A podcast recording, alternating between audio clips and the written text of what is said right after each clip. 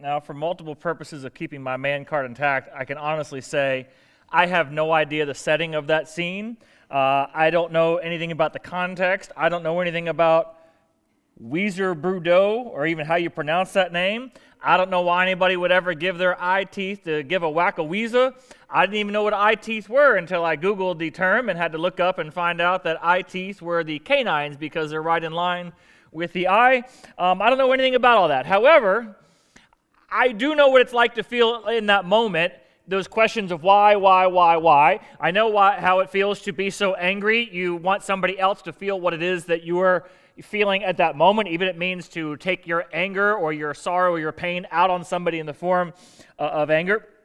And uh, in short, in a situation like that, I've been in those situations where I, I'm in what we would call a senseless situation, and I'm still asking for somehow for God to make sense of a senseless situation and asking why. Now, as we looked at last week, there's a couple of problems with the question of why.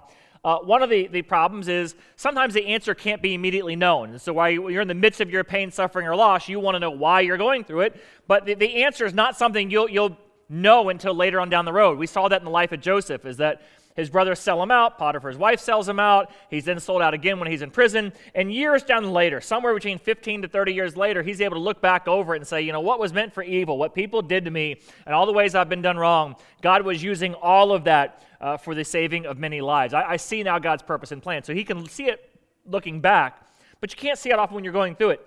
Uh, another reason uh, why there's a problem asking the question why is we see in the book of Job, Job's never told why.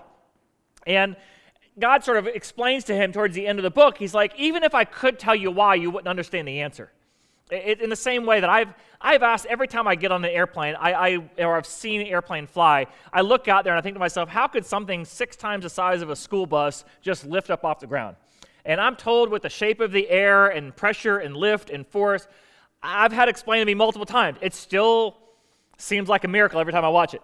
And maybe if you can understand that one, you probably at some point will get stumped somewhere between air flight and rocket space, right? Because we're not rocket scientists. Just if you look at what it takes to get a rocket off the ground, I just kind of Googled this real quick, and what I found is your task is to lift your payload one hundred kilometers in altitude. You must accelerate it horizontally at seven point eight kilometers per second. That's pretty quick. So you're literally going almost seven miles in a second. That's how fast you have to get up off the ground. And to do that, it requires a force of energy of about thirty-five megajoules, right? Everybody follow me now with a megajoule? And to produce that kind of force, it takes a lot of fuel. The problem is there's a diminishing rate of return with your fuel because at some point, the weight of the fuel that's required to get that force makes it all the more harder to get that weight moving in that quickly of a of, of a distance. And you look at that. Now, if somebody were explaining to you how they figured out the exact perfect match of size of fuel for the size of rocket and everything else, if they were explaining how they came to that math, how many of you in this room are feel confident you would fully understand it? Yeah, I, I'd be like, okay, that did me no good. If I went back in time to help out all of humanity, I would offer them nothing whatsoever other than to say, well, it's a pointy thing that goes up with some fuel, and at some point rocket boosters fall off. That's about as much as I know because that's about as much as I can understand. And God's looking down at Job, and he's saying, like, Job, it's the same kind of thing. Like, I don't, I don't, t- I don't ask you about the weather. And, and many of you have complained about weather, and you go, why, God, why? Why is it rain on my wedding day? And picture God trying to come down and explain to you the weather patterns and what's required to make the weather move around the earth to sustain life as it is and how that impacts your wedding day. Just imagine God trying to explain all of those thermal forces. Imagine the science classes you would have to take just to be able to sit at the table in that conversation, let alone understand it, let alone be the one who's actually tweaking all the wheels and dials of the weather patterns. It would be pointless, right? And so at some point, the rocket scientist just says, can you just trust me and show up for the launch? Do you have to understand it to go and enjoy it? Do you have to understand to experience it? Can you just trust that in order for life to be sustained, part of that is it's going to rain on your wedding day, okay? I just it's just the way that it is. It just is. Can you just accept that and move on? Because I could explain why, but you wouldn't have the capacity to understand or comprehend the why. And so when we ask these questions of why, sometimes we can't know for many years. Sometimes we don't have the brain capacity to it. It's as if, I, I think Tim Keller said it best, any God who's big enough to complain to with our why questions Can we also then agree that he's so big and so powerful and so knowledgeable, he probably has re- reasons that are far beyond our understanding? If he's big enough to blame, is he therefore not all also big enough to have reasons beyond our understanding? So when you ask these why questions, sometimes in the moment, you can't know why. Now, it's wonderful when you can. There, there's, those are like those golden nuggets of life, you know, like where you see it and you're like, oh, this is why I'm doing it. Like, for instance, birth. Why does wh- why am I going through this? And then you hear the babies cry and you're like, oh, that's why, right? And immediately you're like, you know, it was all worth it, kind of, right? Um, as long as there's an epidural. So you, you say it was all worth it because you can see the why. There's a payoff right there. Now, if you've had a stomach cramp, you've wondered why, right? I don't know why. It just is. But it's different when you have that. Now, the other problem with the why question is, isn't just a matter of wh- whether or not or when you could ever find out the answer. The other problem with the why question is it's a paralyzing question. You get stuck when you ask why questions. You can't move through your grief. You can't move past your pain. Uh, you can't move on in life to whatever comes next as long as you're asking the why questions. And maybe you've done that. Maybe you're still doing that. And you have a hard time moving forward, whether it be your relationship with God or even with socially or in life, just because you're, you're stuck asking these why questions. And because you can't get an answer to your why, you're frustrated, you're stuck, and so your mourning period, your grief period continues to last on and on and on because you're stuck in this question of why. That either you can't know now or maybe can't comprehend or maybe you won't know this side of eternity, and so you keep asking the why question. And you'll move through life but with, with minimal joy and with minimal effort because you're stuck on the why question. And what has to happen at some point in your grief process is to move from the why questions to the what questions, to move from why is this happening to what must I do, from from from why am I here, what's the existential beyond this, or what's, you know, God's plan in all this, to move to, okay, God, what is it that you want me to do right now in the here and now? And our theme verse for this series has been Psalm one twenty-six, verse five. It says, those who sow with tears will reap uh, a harvest of joy, or reap in songs of joy. And in that verse is sort of like a clue or a, a pointing towards the what issue. In there, he's using a metaphor of sowing and reaping, of planting and of harvesting. And, and it's sort of like pointing you to ask the questions of, of what is it that I can sow right now? What is it I can be planting in my life? What is it I can be doing right now so that one day I'll have a song of joy to sing about? What is in the midst of my pain, in the midst of my suffering, that I need to plant or sow or begin to do right now, so that one day down the road I can look back over this time and say it'll have been worth it. I will have redeemed it. I will have got something out of it. I can look back over it. I have a song to sing for the experience I went through and what God did for me, did through me in that time or experience. Now, as long as you're asking the why question, you will never get to a what.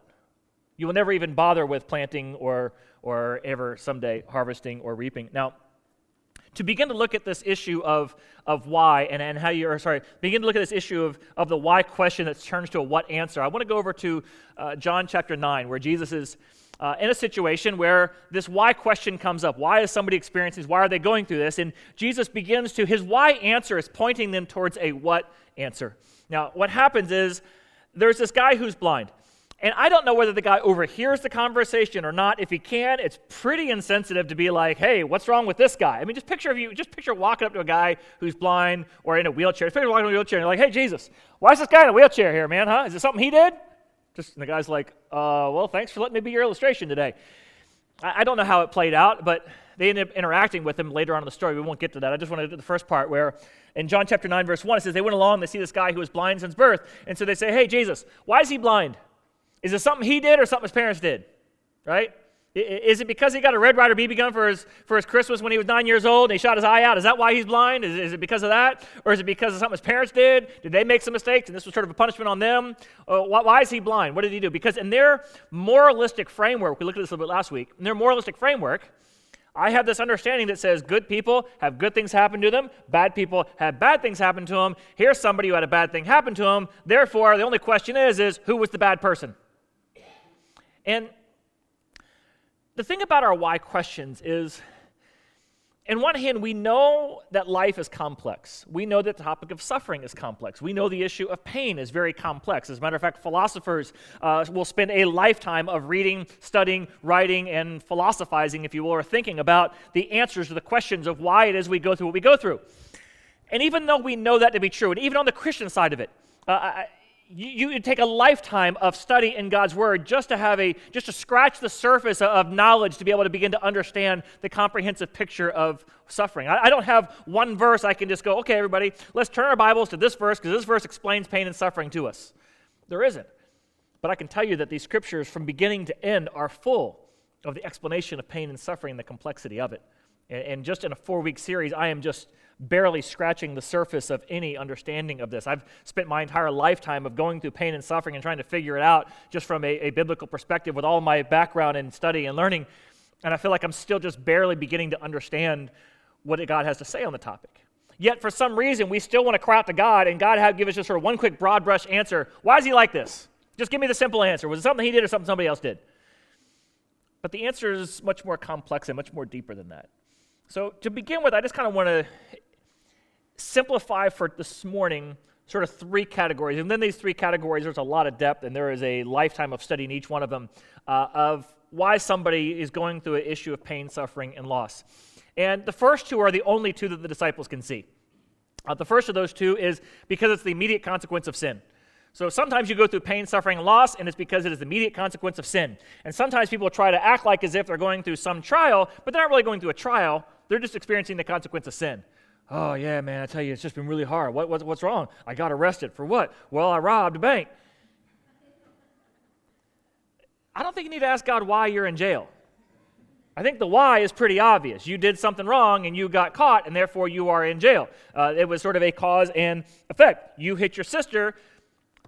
Don't look at me and say, why? Don't ask me why you're in trouble. You know why you're in trouble. You're in trouble because you hit your sister, and actions have consequences. Sin has immediate consequences. So sometimes the reason why you're going through what you're going through is simply because it is the immediate consequence of a decision that you've made somewhere along the way. Uh, if you're texting while driving and get in an accident, don't ask God why you got in an accident. Ask yourself why it is you thought you could drive a car without using either hand or looking at the road. I mean, the things that are very vital to it, you decided not to engage in, and then you got in an accident and you wonder why it happened. It was immediate consequence of your decision. Other times what happens, it's a little bit harder to put the cause and effect together because it's a very delayed cause and effect. And this is the principle you see in Scripture of sowing and reaping. When you plant something, it takes a while for it to grow up out of the ground. Over in the book of Hosea, he uses this metaphor throughout the book of Hosea, and he says in Hosea chapter eight, verse seven, what you, you, when you sow the wind, you will reap the whirlwind. He goes to explain it even further in chapter ten, verse twelve. He says, when you plant seeds of righteousness, you'll reap a harvest and a crop of my love. So you need to plow the hard ground of your heart, for now is the time to be seeking the Lord, that he might come and shower salvation upon you. He says, however, if you've cultivated wickedness and raising up a thriving crop of sins, what, what metaphor, huh? If you've, if you've you know, planted all this messed up thinking, he says you raise up a crop of sin, what you've earned is the harvest of the, of the reward of trusting in a lie. For, so what this is, looks like is you're sixty-five years old, you get diagnosed with psori- uh, psoriasis of the liver. Is that it? Psoriasis? Cirrhosis. Cirrhosis. Psoriasis of skin. Cirrhosis of the liver. Maybe you could get it. I don't know. I'm not a doctor. Uh, a cirrhosis of the liver. And the doctor looks at you and he says, hey, do you have a drinking problem? He says, well, yes, I've been drinking all of my life. He says, well, that's why you have cirrhosis of the liver. In that moment, don't cry out and ask God, why, why me? The doctor just told you why you. The why of you was because you made a choice to turn to alcohol your entire life, and this is sort of a consequence of those decisions over a lifetime. Other times it's things like you've got this pattern of lying and cheating, and you did it in school, and you lied to your parents, and you lied to your friends, and then you lied at your work, and then all of a sudden you find out that nobody will trust you with a job, nobody will trust you in a relationship, and you wonder, why is it my life? Why is my life like this? I'll tell you why. You are reaping what you've sown for a lifetime. This pattern of deceit and lying and cheating is just where this leads. You see selfish people who only care about themselves and then find themselves one day all alone. And they say, how come nobody cares about me? Because you're the only person who cares about you. You care about yourself and you care about nobody else, so nobody cares about you. It's just, that's a part of sowing and reaping. Now, it took a long time to get to that point. It took a long time to harvest what it is you've been sowing all your life. But at some point, either through a friend, a counselor, or your own introspection, you can move to the point where you can answer the why question if you're honest with yourself. And so when they look at this guy who's blind, they go, why is he blind? What did he do? Did he do something, or did somebody else do something? Is this just a long-term effect of sin? What, what, what's really going on in this guy's life? And Jesus points to the third reason for why we go through stuff, and this is where the uh, issue of, of the why really comes in, and that is we have to understand we live in a fallen and broken world. And some of the pain, suffering, and trials and loss you go through is simply because we live after the fall. If you go back to Genesis chapter three, there was a world that was perfect. There was a world that never had any of this, these problems in it. Adam and Eve made a decision on behalf of the entire human race, which we've all replicated. It's not like as if the only people who've ever done it. And basically said, God, I'm going to do my own thing. I can be my own boss. I don't want you to be in control of things. I want to be, have the freedom to live my own life. And God says, you want the freedom to live your own life? Fine, have at it. Have the freedom to live your own life. And so we pushed God out of our life to a certain extent, and God pushed us out of the Garden of Eden. So now we live in what we call a fallen and broken world. And so uh, all of our uh, sociological systems and our systems of nature and weather and everything else has been thrown into chaos as a result of that. And so we live in a fallen and broken world. And so much of the pain, suffering, and loss is all attributed to the, to the fallen and broken world we live in. Sort of to explain this, it's like, you know, if you steal from a store, you will get caught and you will pay a fine, right? Direct result, direct result, cause and effect. At the same time, though, all of us, when we go shopping, we are all paying for people stealing, right? You, you don't think that the, you don't think Harris Teeter just eats that loss, do you? No, they sort of spread out the cost of everything that's been shoplifted from their store over the cost of all of their goods, right? They spread out the cost of security over all their goods. They spread out the cost of all of their uh, internet security over all of their goods, right? How much less would stuff cost if they didn't have to worry about any of that? You could drive those prices way, way down, right? But we all face higher prices simply because we live in a world where theft, both from outside the company and within the company, is a reality, and so they compensate by charging us a higher rate for all the products that we buy. In the same way, nobody gets through this life unscathed. Every one of us deals with the consequences of pain, suffering, and loss, whether it be, you know, stuff you didn't even do. It could be somebody you're in a relationship with and what they did. It could be, you know, part of the, the government or the society or the world or the city you live in. Now, and sometimes these get very complex because you can have three people who are in the exact same situation for each of these three reasons, and you may not know why when you first look at them. And sometimes we're quick to judge somebody, like these disciples were, when you don't know. Let's take somebody who's broke. Now, there's three guys. All three of them are broke. Don't have a, hardly have a dollar to their name and are trying to figure out where their next meal is going to come from. Guy number one had a normal life, went to Vegas on a weekend, has a gambling problem, and so when he went to Vegas on a weekend, he maxed out all of his credit cards, went and mortgaged his house, lost everything, and he comes home absolutely broke. Guy number two has got a pattern of laziness and horrible spending, and he's always been spending more than he's ever made, and he finally, after getting written up four times for insubordination at his work and for not doing his job, he finally got fired, and he's got a mountain of debt that he can't possibly pay even if he had a job, and now he's also in the same situation as the first guy, and he is broke. It's taken a lifetime to get to that point, but now he's reaping the consequence of all that. The third guy was born in Nicaragua. That's it. That's all I got for that story. You know, if the average income in the capital is three hundred forty dollars a year. What did he do to deserve that? He was born in the wrong place? Nope, he's just born in Managua. That's it. Like the other ones, you're like, okay, this guy, what he needs to do, he needs to get his life right. He needs, not, you know, he needs, to, he needs to maybe start going to Celebrate Recovery, get, you know, get that gambling under control so he can rebuild his life and do right. The second guy, he needs to get his life under control. He needs to go to a group like Celebrate Recovery where he can get his life in order and he can begin making better decisions and he can work his way back up, you know, find a job, any job, any job will do, and be able to, you know, work that Dave Ramsey system, start going to Financial Peace University. The third guy, move? I, I don't know. What, what do you, what do you tell that guy? Why is he in his situation? Why, oh, why, oh, why God? Now, you could go into it. I listened to a very fascinating book that probably bore most of you on why it is that there's poverty around the world and the situations that result in it. And you look at the his history of both sociological issues, environmental issues, and governmental policies and issues that have impacted poverty throughout the world in different areas and different pockets, and, and how areas of the, uh, the world were developed and how they were colonized and how they were conquered. And you look at all these different factors at all. It's a very, very complex issue. And anybody who tries to simplify it out by some arbitrary means is doing a disservice. It's a very complex answer to why they're in that situation. In the same way, why your pain and your suffering is happening is very complex. Now, from the outside looking in, it's really interesting. Our own political parties have their own views as to why somebody's broke, right? One side says, well, it's all their fault. They need to get better. The other side says, no, it's some combination of, of historical, sociological, environmental, and political uh, decisions that have ramifications for these individuals and this group of people. And so they fight over it back and forth, right? Aren't those the two political parties right now, summed up in a nutshell? I don't know. It's just kind of funny the way these plan out. So whose fault is it? Why is he poor, Jesus? His fault or somebody else's? Why is he blind, Jesus? His fault or somebody else's?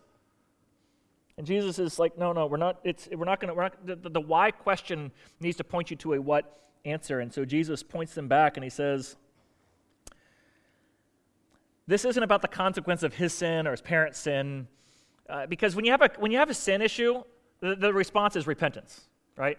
When you've done something wrong, the answer is repentance. So if, you, if, if, it's, if, it's a, if, it's, if it's a consequence, repent. Whether it be a lifetime of sin or an immediate sin, repent. That's what happens with the prodigal son. He's both kind of the immediate consequence and a long-term consequence of his sinful choices. Luke chapter fifteen, he, he goes out, spends all of his money. He ends up all alone, wanting to eat what the pigs are eating.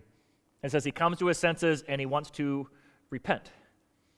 But repentance isn't what you point to when you are in a situation that's just a part of life, part of living in a fallen and broken world. And so Jesus looks at him, he says, this happened so that the works of God might be displayed in him. This happened so that the works of God might be displayed in him. You know, this suffering that's just a part of life, my response is, is to look and say, God, how can this be used for your glory to be a testimony of my love for you? Because when we begin a relationship, God, you and me, I said for better or for worse. I looked at you, God, I said for richer or for poor. I said, whether in sickness or in health, forsaking all others, God, I'm with you for all eternity. You might say, well, that sounds like marriage. That's what it means to have a relationship with God. Marriage is just a picture of the loving relationship that God wants to have with you and me for all eternity. That's why marriage is so important, so sacred to God, because, because he says this is, a, this is a picture, an example of the kind of relationship I want to have with you. And, and the question really is for you is, when you go through, what happens if it's not better but it's worse? What happens if it's not richer but it's poor? What happens if it's if it's not health but it's sickness? What happens if there's somebody else who comes along, some other temptation that comes along? What will you do? The true relationship is the one that endures, and you're looking, and God's saying, will your relationship be one that endures the test of time? That no matter what comes into your life, you're a rock. That was the question of Job. Satan asked that question.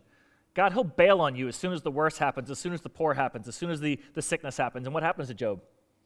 The worst happens, he loses everything. The sickness happens, uh, he gets sick, he's got boils all over his sin, um, and he loses all of his money. The worst happens. But what does he say? Naked I came in the world, naked I'll depart. Name of the Lord will be praised. What am I, accept the good from God but not the bad? No, I'm here to the end. I said for better, for worse. I'm in it through the long haul. And Jesus looks and says, sometimes the stuff that comes into your life is simply to give you the opportunity to show the world the valid nature of your relationship with God. Now, what you'll see in the Bible is there are a lot of books of the Bible that, talk, that are pretty, pretty much dedicated just to pain and suffering. There's a whole book called Lamentations. I'll just let you guess what that book's all about. The book of Job, many of y'all know about Job. Job's a quintessential picture of a guy who has pain and suffering. But other books like Second Corinthians and First Peter, uh, the book of Hebrews, the book of Revelation, they're all written to people who are going through immense, amazing suffering. And if you look at the theme throughout each and every one of those, it's God writing to you and to me in the midst of our pain and how we're supposed to handle it and what we can do in the midst of it. I'm just going to summarize the book of First Peter to you. I'm going to go through First Peter uh, chapter one, two, and three to show you some highlights and show you clearly he's talking to a group of people who are going through suffering. We, we touched on this a little bit last week. He says, he says, in all this you greatly rejoice, even though now, for a little while, you may have had to suffer the grief of many kinds of trials. Man, there's so much in here. I just want to point out one thing. When he says, right now you're rejoicing, he also says, right now you're going through trials. There's present tense on both of those verbs. Most of the time, I can rejoice looking back over it and I say, okay, God, I see what you did there. Or thank God it's over, I can rejoice in that. Or thank God for my healing. I, I can oftentimes rejoice in hindsight, but it's really hard to rejoice in the present or rejoice with foresight. To say, God, I know you, like that song we just sang a minute ago. For some of you were singing that, you know, God, he's never failed me. Some of you are looking back over your time and you sing that song rejoicing over a time where God's healed you or come through for you. The hard place to sing, though, is when you're in the midst of it and you're in the fire right now. Right? When you're down in the valley or you're trying to climb up a hill and it doesn't seem like there's any light at the end of the tunnel and you're wondering, God, are you there for me right now? That's the hard part to, to continue to rejoice in the midst of it. He says, no, we rejoice even though now for a little while we face all kinds of trials. And he says, these all come into your life. Why? So that God's good work might be displayed in you. That's what Jesus says. He says it here. He says, Um, so that it would prove the genuineness of your faith, that you have a legit relationship, that everybody would see. You know, I've seen a lot of Christians who who talk the talk, but as I see you walk through this and I see the way that way that you've gone through pain and suffering and loss and heartache and betrayal, there's something about your relationship with God that I don't see everywhere else. It says that it would be a testimony to this. It says it might result in praise and glory and honor when Jesus Christ is revealed. People look.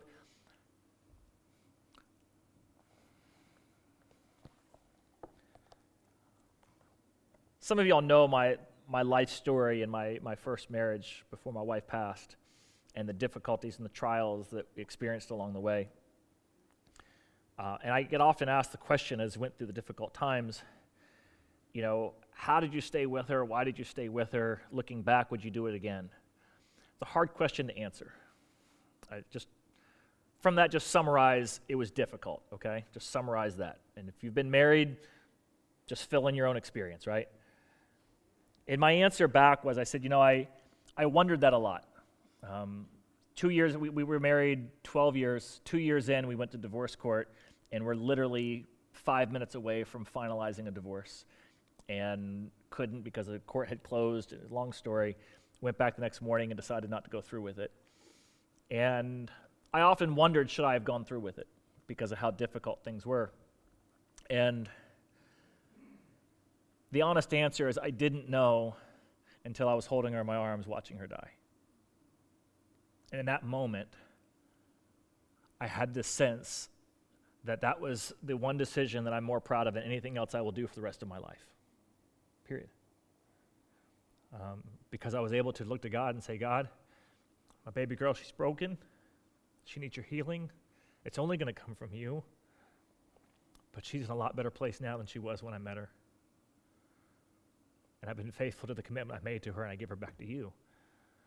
And there's this moment where, just as Jesus came just to take her away, you have this moment where he says that it would result in praise and glory and honor for Jesus Christ.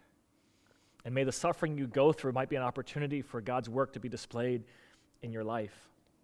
And he goes on into chapter two, and he says, he says there's these other situations now, and there they have a system of slavery. It's their economic system. Just focus on our own situation where we have people, employers, employees, and he says, you know, there's sometimes where you have these situations where you work for a good boss and everything's good, but sometimes you work for a really bad boss, and even though you don't do anything wrong, you're still punished harshly for it, you're treated horribly for it, and some of you have been denied promotions, you've been looked over, and you've been fired, or you've been sort of put out, all because of no fault of your own, just because of the way the system is, or because whoever it was you were working for, whoever it was who gave you your fit rep, or whatever it might be, has just totally messed you over along the way. And he looks back over and he says, listen, if you suffer because you were an idiot at work, nobody's going to pat you on the back for your suffering. They're going to look at you and say, you were an idiot at work, right? Nobody feels sorry for that. He says, but when you go through a time of suffering and you handle it with grace and with dignity and you continue to lean into God and say, God, I don't know what you're going to show me in this situation. I don't know what's going to come out of this situation, but I trust you for wherever you're leading and whatever you're going to do in this, that you got my back and you'll always be with me. There will be people who will look at that and go, I want some of that in my life. And that's sort of a summary of what he talks about in chapter two. And then he gets to chapter three, and he says, you know, after all, he sort of summarizes, he goes into some other stuff, and he sort of summarizes up that sort of thought in chapter three, verse thirteen. He says, you know, after all, who's going to harm you for doing good? Like, well, okay, even sometimes that happens, but you're going to be blessed if that does happen. And then he says this statement. He says, just keep in mind, everybody's going to suffer, okay? He says, but it's better if it's God's will that you suffer for doing good rather than being a moron. I take him some liberties with the text, but you, you read it and you'll see if I'm right or not. When it, First Peter chapter three, verse seventeen. He basically says, you know, every, you're, you're going to have suffering and pain in your life, right? You can't be good enough or moral enough or righteous enough to avoid suffering because we live in a fallen, broken world. That's why bad things happen to good people. So it's going to happen. But there are sometimes you've gone through pain, suffering, and loss, and you look back and you go, yeah, I was an idiot. There are sometimes you look back over it and you go, you know, God, I didn't do anything to deserve this. But I'll take the good from you, just like I'll take the bad from you. And I'm not going to blame you or get mad at you. I'm just going to accept it and allow you to work through me in it. That's what Paul does in Second Corinthians chapter twelve. He says, three times I prayed, God, take away this problem, take away this problem, take away this issue, and God never does. And he says, all right, God, if, if, if I'm stuck with it, I'm stuck with it. But here's what this does. Because of this weakness, it's going to force me to rely on you. So in the end, whenever I do anything or accomplish anything, people are going to look at me and go, it certainly wasn't that idiot who did it. Clearly, God must have had some hand in this along the way because you're not much to look at. And he's like, and you know, that's the best, isn't it?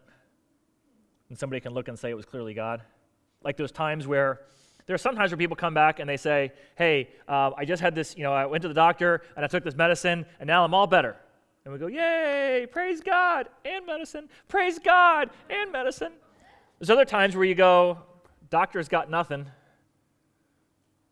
but the tumor's gone.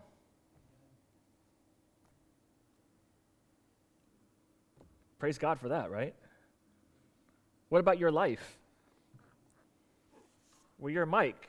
I'm gonna have fun with you, Mike. Really? Go back ten years into his life and somebody say, God's gonna use him in an amazing way to lead people to celebrate their recovery from drugs, alcohol, pain, suffering, loss, P T S D, anger.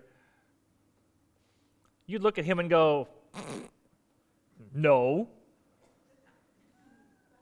And he'd smile back and he'd go, yeah, I know. There must be God doing something here, huh? Right?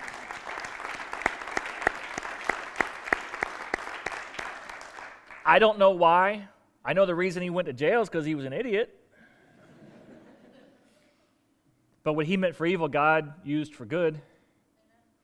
And there were a lot of other pain and suffering that came into his life that weren't in those first two categories. They were in the third, if you know his story. Why? Jesus would say, so that God's good work and purposes might be shown through him. And you see these things lived out. And it's an encouragement to all of us that there is a legitimacy to this thing about God. People may want to argue you about evolution. They may want to argue you uh, about all different kinds of issues that relate to whether or not there is a God or not. But you can't argue that. And there's no other explanation for it. So why did all that happen? I don't know the big why. But I know what Mike's done, and what he has done has resulted in what Jesus said, so that the good works of God might be displayed in him. May that be your testimony, that when you go through the whys of life, you stop for a moment and say, God, I don't know the why. I don't even know if I could ever possibly comprehend the why. I would love to know the why someday, whether this side of eternity or the other. But right now, help me move from the why to the what. What can I do to plant? What can I do to sow? What can I do to begin to seek out an opportunity? That one day I'll look back and have a testimony about this, a song to sing about this, that I'll, that I'll be able to bring all people into a relationship with you because of what I've gone through in the midst of this situation. Let that be my life and what this is all about for me. We join things we pray.